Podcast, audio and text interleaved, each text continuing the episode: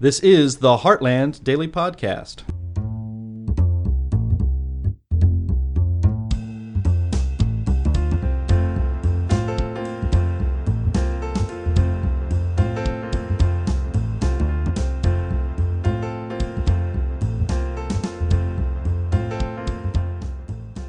Hello, and welcome to the Heartland Institute's Daily Podcast. I'm Sterling Burnett, Director of the Arthur B. Robinson Center on Climate and Environmental Policy. The scientists and scholars at the European based Climate Intelligence Foundation, or CLINTEL, recently completed a thorough and long overdue independent analysis of the UN Intergovernmental Panel on Climate Change's Sixth Assessment Report, or AR6. As one might guess from the title, the title is being The Frozen Climate Views of the IPCC, CLINTEL found some serious problems with AR6. We're happy to have one of the co authors of the report, petrophysicist Andy May, here to discuss this important report today. Andy, thanks for being with us. Thank you, Sterling. So, Andy, before we jump into the problems you and your co authors found with the IPCC's AR6 report, uh, the frozen climate views of the IPCC, for our listeners who may not be familiar with you, please tell us a little about yourself, your background, how you came to work on issues, and ultimately join CLINTEL, and what CLINTEL is. Okay. Um, I was a petrophysicist for 42 years um, and retired in, in 2016. Um, I've studied climate change since around 2005, just out of general interest after reading Michael Crichton's uh, State of Fear. Uh, my interest grew with time, and I began writing about it in 2013 while I was still working. I've now written four books on climate change, plus uh, uh, one book on Kansas history, uh, the state I grew up in. I volunteer as an editor for wattsupwiththat.com, and in that capacity, I recruited other scientists to write about various aspects of climate change. It was one of those, uh, Wim Rost of the Netherlands, that asked me to join CLINTEL some years ago. Uh, later, uh, the managing director of CLINTEL, Marcel Crok, asked me to help him put together this book. Uh, and two years later, here we are. The, the book is out and uh, selling pretty well. Well, uh, so, but, but uh, and, and once again, t- tell us a little bit what CLINTEL is. Okay, um, like you said, CLINTEL is short for climate intelligence. the website is clintel.org. Uh, Marcel founded it with a friend of his, Guus Berkhout, in the Netherlands in, uh, in 2019. Um, I recently had the pleasure of meeting for the first time, really, face to face with both Marcel and Guus in June when uh, my wife and I took a long tour of Poland, and they asked me to fly over to the Netherlands for a week. Uh, I spoke to the CLINTEL group in Hillegom, Netherlands while I was there. And uh, CLINTEL now has 1,577 scientists and engineers who have signed up for signed the CLINTEL declaration that there is no climate emergency. I uh, full disclosure, I'm one of those uh, signatories. Uh, they recruited me back in 2019. Um, so, why did CLINTEL's leaders believe the IPCC AR6 report merited a thorough critical review? Okay. Um, we uh, we were involved with the second. Most of us, anyway, were involved with the second order draft uh, before the AR6 came out. Uh, many of us commented. Uh, in fact, of the group of us, there's 13. Uh, of the group of us, I think we submitted many hundreds of comments on AR6. So you were you were reviewers for AR6. Yes, and uh, we knew through the grapevine that the obvious and blatant bias that we saw in the in the draft would not be fixed in its final version. Uh, they weren't paying any attention to our comments and the comments of many others. Um, official channels weren't working. IPCC procedures were being ignored. So we decided that we had to write an independent critique, uh, which is now out. As you said, the title is The Frozen Climate Views of the IPCC. Um, of the 13 of us, uh, we come from seven different countries, and we're all very well versed in, in climate science. Um, eight of us were authors of chapters, and five were reviewers. All the chapters were thoroughly reviewed by multiple reviewers. We had some uh, significant debates. Uh, particularly, there was a significant debate over cha- uh, over our chapter seven. Uh, and so when you read chapter 7, you'll see that there's the main chapter and an appendix that gives the opposing view. So we were not uh, unanimous in our views on all these topics uh, by any stretch of the imagination. We had significant debates amongst ourselves. Um, the IPCC AR6 team went to great lengths to exclude recent data and research that suggests some of the most recent climate change is natural prominent climate scientists uh, that will not toe the party line, like Roger Pielke Jr., for example, or Richard Lindzen of MIT, are almost totally excluded from the AR6 WG1 and WG2 reports uh, that we examined in our assessment. Yes, that's uh, well, you know, that's been a problem in the past, and and of course, in the past, some scientists who initially were part of the IPCC, IPCC process, uh, when their uh, material was uh, sort of misused, when it was claimed they made stronger claims than they actually made, they actually resigned from IPCC. So this doesn't surprise me. So, what are some of the fundamental problems you found with the IPCC AR6 report? Sort of crucial points it makes okay. that are likely flat out mistaken or projections they suggest might be likely they're in fact implausible, things like that.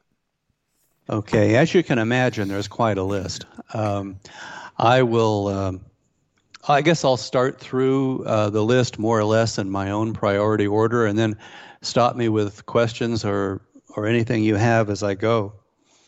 But in chapter one of our report, we discussed the, I, the AR6 statement that global surface temperatures are more likely than not unprecedented in the last 125,000 years. Uh, this is absurd. Uh, prior to 1850, uh, there are no calibrated thermometer measurements in enough locations around the world uh, to get a global average temperature. All we have are a few hundred uncalibrated proxy temperature records like tree rings or ice cores that provide a rough temperature every decade or century or two. Declaring that today, with our thousands of accurate temperature readings around the world, is more likely than not warmer than any century in the last 12,000 years is laughable and meaningless.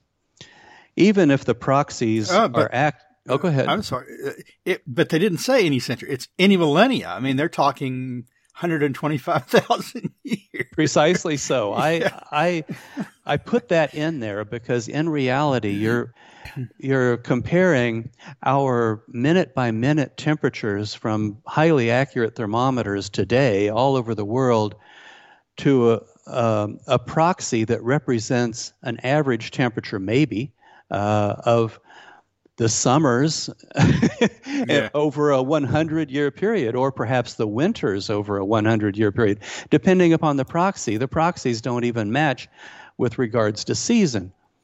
So I stuck that century in there because that's really what you're doing. You're comparing minute by minute temperatures today to uh, some average of, of temperature over a century a thousand years ago. if that makes any sense. No, I get it. I I just uh, you know you you had said hundreds of years. Like hold it, they said 125,000 years. That's millennia. yeah. That's, well, that was deliberate and sarcastic yeah, yeah, yeah. And, and probably a little too subtle.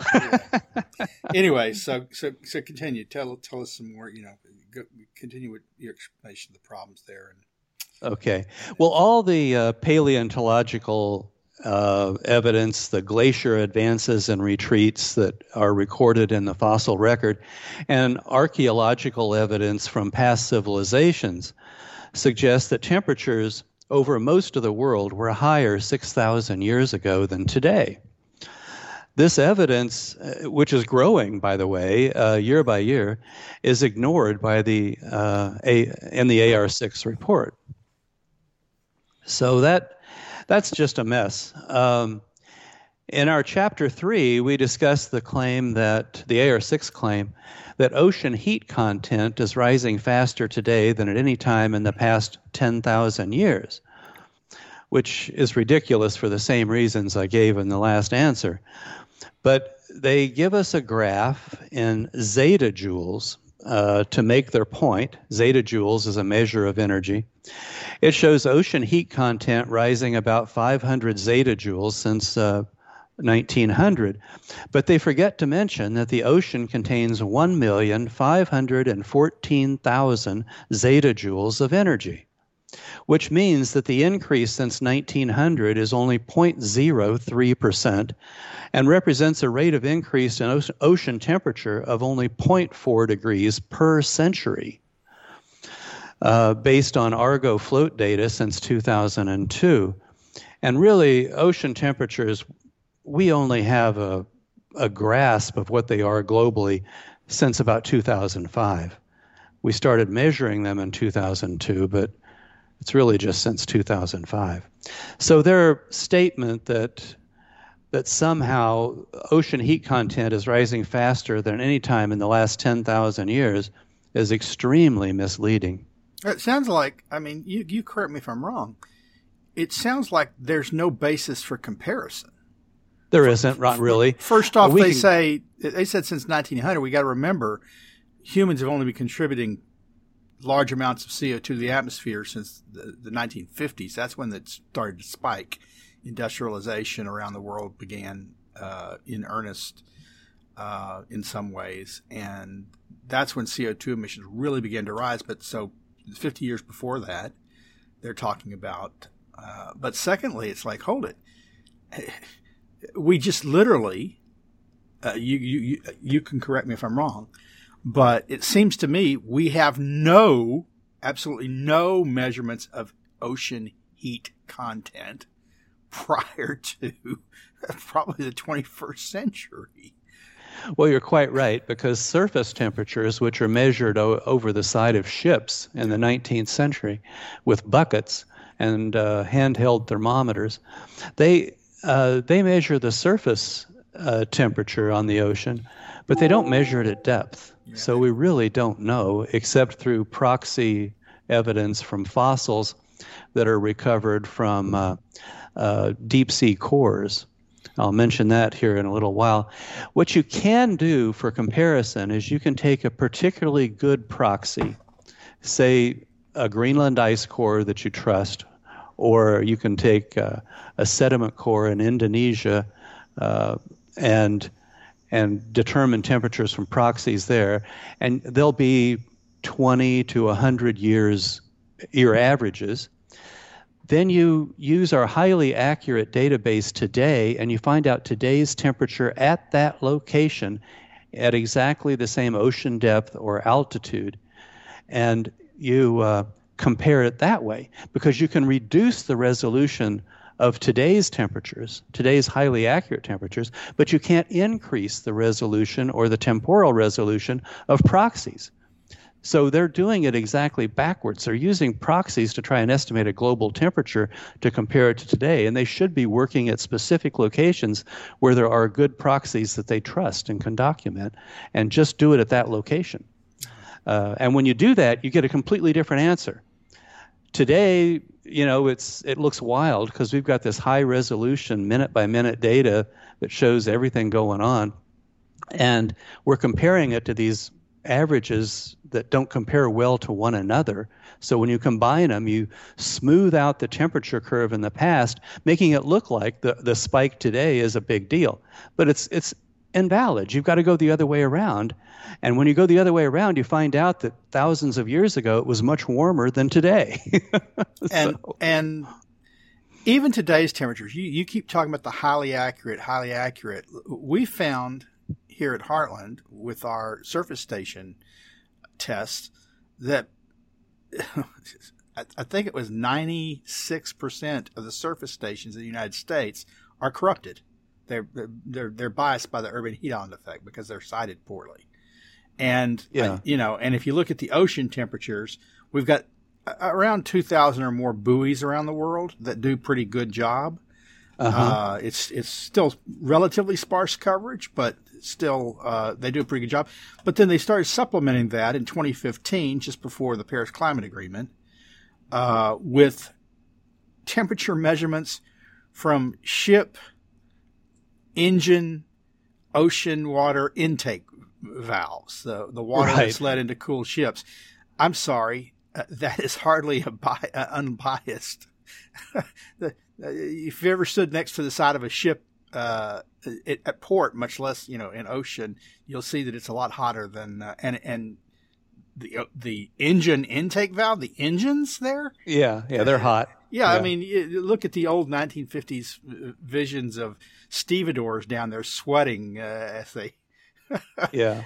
So it well, just, it's I- I kind of. I kind of agree with you on an objective basis because objectively speaking, today's temperatures aren't very accurate, uh, particularly down to a tenth of a degree, which is Right. is all we talk about because temperatures have hardly changed in the last 200 years. But um, they um, um, but when you compare today's calibrated thermometer measurements. Uh, I'm talking about to 2022 proxy data, yeah. yeah, when I say today, Yeah. s- since 2005 for sure. Uh, y- you compare those temperatures to 6,000 years ago, and ice core proxies and, and ocean bottom sediment pro- uh, proxies.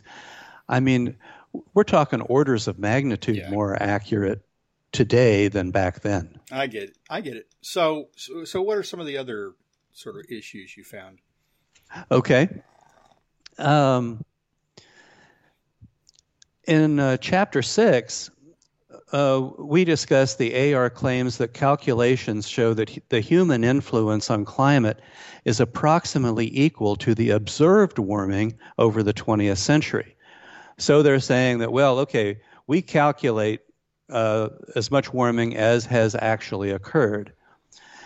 Then they claim that all natural warming, because of that, lies between minus 0.1 degrees C and plus 0.1 degrees C, or in other words, zero. So they're saying there's no natural warming at all over the 20th century, even though the modern solar maximum began in 1935 and didn't end until around 2000. So on page 67 of the, of the AR6 report, they say there has been negligible long term influence from solar activity and volcanoes, the only sources of natural warming that they even uh, consider. Yet the medieval warm period, which is uh, an historical fact, coincides with high solar activity from solar proxies, and the Little Ice Age coincides with low solar activity. And the Little Ice Age, of course, is historically well documented as well. Currently, the the modern solar maximum coincides with the modern warming period since uh, about 1976 or so. Uh, historical climate changes over the past 1,000 years correlate well with solar proxies in Spain, Portugal, Slovakia, China, Bhutan, and the Canadian Rockies. Further, Greenland ice core records and Indonesian subsea temperature proxies, a half the world away, compare well to each other and to solar proxies. How can climate records and solar proxies compare so well if the sun has no influence on climate? The data we have available allows for everything from no role for the sun to most of recent warming being due to solar changes. AR6 has clearly cherry picked the data that they use to try and show that solar variability has no role in climate change. So, um, because we, we got several you know several more questions um, and and limited time, I want to get to one thing that that I found pretty important. Uh, Okay. in the report, and that's the idea that they they use their projections are highly implausible. Can you discuss that a bit? Are you talking about the CO2 emission scenarios or the climate sensitivity to CO2? Uh, well, you can you can describe both, but I was thinking of the CO two emission scenarios and the impacts. Okay. Okay. The AR, Uh. the the the, the uh, RCP eight point five stuff. Oh, okay. Okay. Yeah. Yeah. That we talk about uh, at length in the book, for sure. Um, the uh,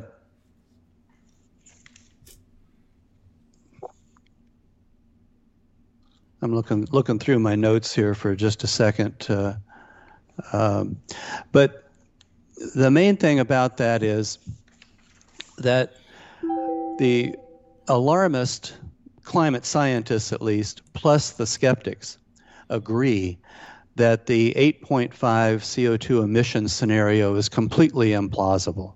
Uh, in fact, uh, e- even uh, Zeke Hausfather, who is as, a, is as much a climate alarmist as anybody, has said it's improbable that CO2 could be emitted at that rate. Yet 42% of uh, the mentions of CO2 emission scenarios in the in the IPCC report refer to 8.5, even even though there's general agreement that it, it, it absolutely makes no sense and and is improbable. The uh, this is important because remember that today there is no real evidence that global warming is natural or man-made uh, or that global warming is dangerous. It's it's it's just there's just nothing there that says it's dangerous. In fact, global warming and additional CO2 has had many benefits since the Little Ice Age or the quote unquote pre-industrial. And if you use an implausible scenario, then then you calculate the impact from that implausible scenario with another model, then you're greatly exaggerating the effects of warming and uh, that's that's the position that the that AR6 is in. Not just exaggerating them; you're exaggerating them all in one direction. Disaster. That's right. Um, so, your assessment, your co-author's assessment, if you can speak for them, um, why do you think the IPCC persists in continuing to push assessments and narratives that are scientifically unjustified? Okay.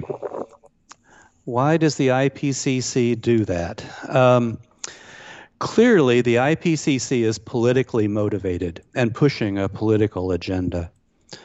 Why they and their political masters want to destroy the fossil fuel industry and make energy less available and more expensive is really hard to understand. I can only guess that investors in alternative energy who want to make money combined with environmentalists who hate humanity and want the world to have fewer people are pushing this. Less reliable, more expensive energy would reduce the human population, but it would not be pretty. Certainly, the motive is not the environment. Who wants to look out at a world filled with windmills, solar panels, and strip mines for the rare earth elements needed uh, in, in, renewable technologies. It just, it really makes no sense to me, um, and uh, it appears to be a an emotionally motivated political uh, agenda. So, in addition to, uh, I mean, that they've even brought back the hockey stick, which is amazing to me. It's been so thoroughly refuted. Exactly. It, it, it's just it's just uh, it's just unbelievable that they would bring that back. That was that was the red flag I think that probably set off the single red flag that probably set off us writing this book. When people saw that hockey stick being brought back from the third assessment report, people in our group, I'm talking about the scientists, yeah. they just threw up their hands and said, "Look, there is nothing we can do with." Uh, inside the, the IPCC system. We have to go outside. Yeah, so thoroughly debunked. Uh, yeah. Showing how statistical manipulation, selective data you know, when you erase entire epochs, like a little ice age, medieval warm Yeah. periods, when you erase entire periods of time as if they never happened, and then all the warmings now, that's crazy. So, in addition to restating and reinforcing bad news that's likely false from previous reports, like the hockey stick, for instance, uh, Clintel's analysis also found that the IPCC downplayed or failed to report on good news about climate change with regards to extreme weather events, disaster losses, and climate related deaths. Can you discuss that a bit? Yeah, I can. The, the claims about extreme weather being related to global warming are, are annoying uh, because they are obviously not true. Recent global warming has occurred because nights are warming faster than days and winters faster than summers. The tropics are warming 15% slower than the entire globe, whereas the North Pole is warming 86% faster than the globe. Temperature contrasts are becoming less. Temperature contrasts are what drive extreme weather. If temperature extremes are becoming less, extreme, le- extreme weather will be, will be less common, which is exactly what we are observing. More weather related deaths occur in winter than in summer, and weather related deaths are now 99% lower than in 1920, according to Bjorn Lomborg, an expert in the field. Statistics show that weather and climate mortality and weather related damages as a proportion to GDP and population change have dropped as the weather has become warmer and milder, not the other way around. The whole idea is so obviously false, it's incredibly annoying. Yeah, it's it's it, the data on extreme weather events is clear. Uh, there's Yes. no no increase in hurricanes, no increase in severe hurricanes. In fact, it's a modest decline. Yes. Uh, you know, tornadoes aren't worsening. Drought isn't getting worse. You, you pick Right. you pick your extreme weather event, and you find out none of the long term trends are worsening. They're not becoming more frequent or more severe. and- exactly.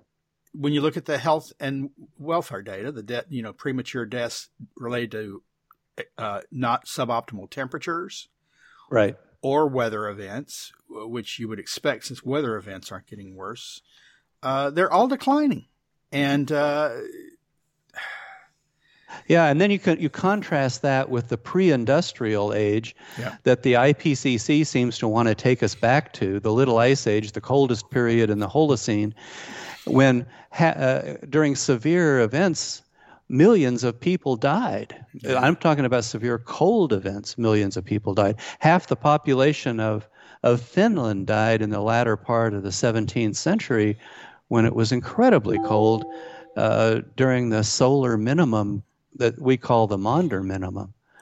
Uh, so it's that was a terrible time. It's nothing we want to return to. Why they measure global warming from 1750 is beyond me.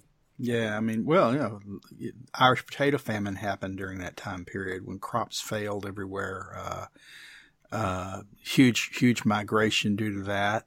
Um, And extreme weather was much, much worse then than it, than it is now. Yeah, no. So it's uh, it's it's amazing. A, it's amazing that a supposedly scientific body acts like this, and B, it's amazing that the supposed fourth estate that's supposed to be a check on uh, power, uh, speak truth to power, lets them get away with it, and in fact encourages it. Yes. So, how has Clintel's report been received? And why do you think, with the important findings it reveals, it's not gotten more attention than it has, say, from the mainstream media? Yeah, I uh, I'm mystified as well. Usually, uh, a report of this type, uh, an authoritative report critiquing an official government document, would receive some attention from the mainstream media, but it hasn't. The encouraging thing is it's selling well. It's only been out about six weeks, and it's it's selling pretty well.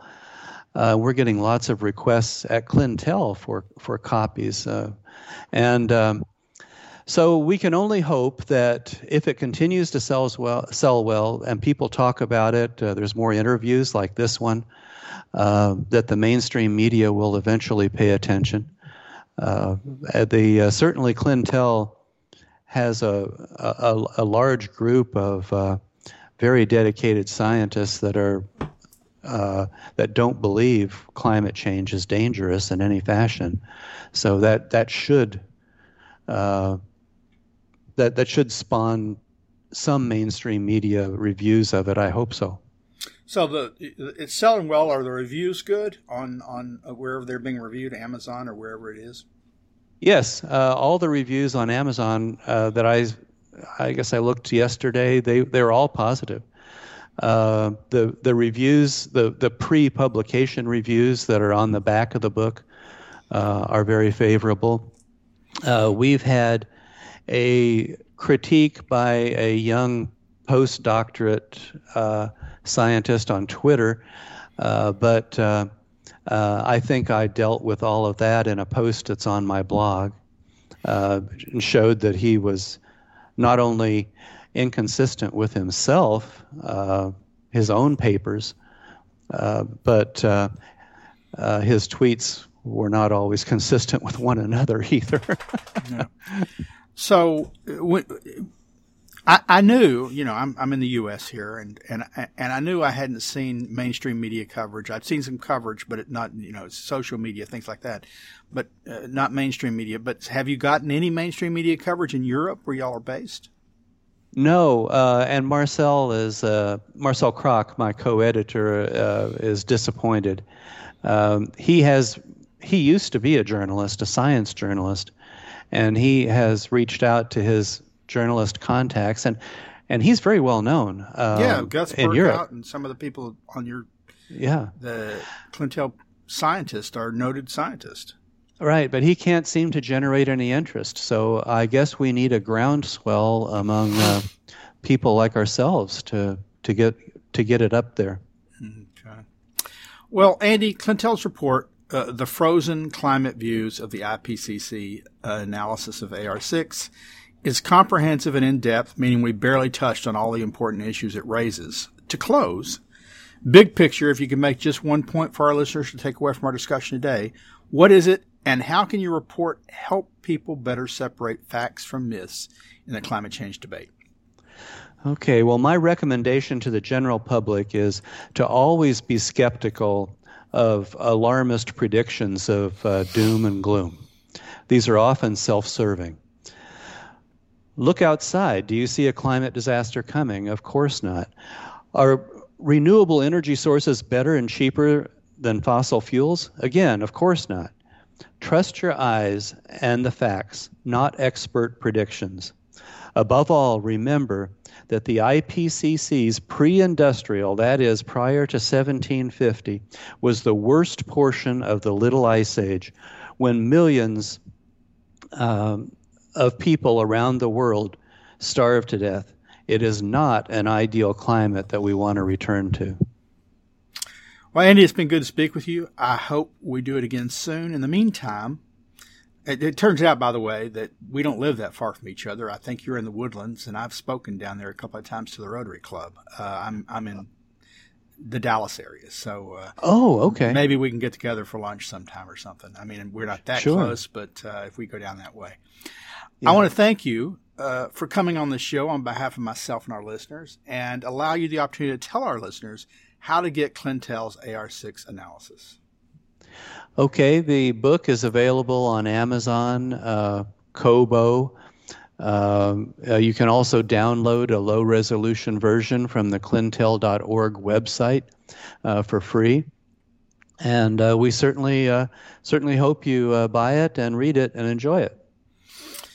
Well, listeners, thanks for checking in on us today. Please check Heartland's website as we continue to follow the work of Andy May and the other scholars and scientists at Climate Intelligence Foundation. Please also continue to follow us as we track the progress of energy and environmental laws and regulations that affect you. Also, if you're not already receiving these podcasts on your favorite device, go to iTunes and subscribe. And when you have the time, please rate our podcast on iTunes so you can help us expand the reach of free market ideas. You might also jump on Climate Change Roundtable live stream every Friday on your favorite social media streaming service where Anthony Watts, Linnea Lueken, and myself, and the occasional guest, discuss the climate topic of the week, complete with taking questions from viewers. Thanks. Take care. Bye.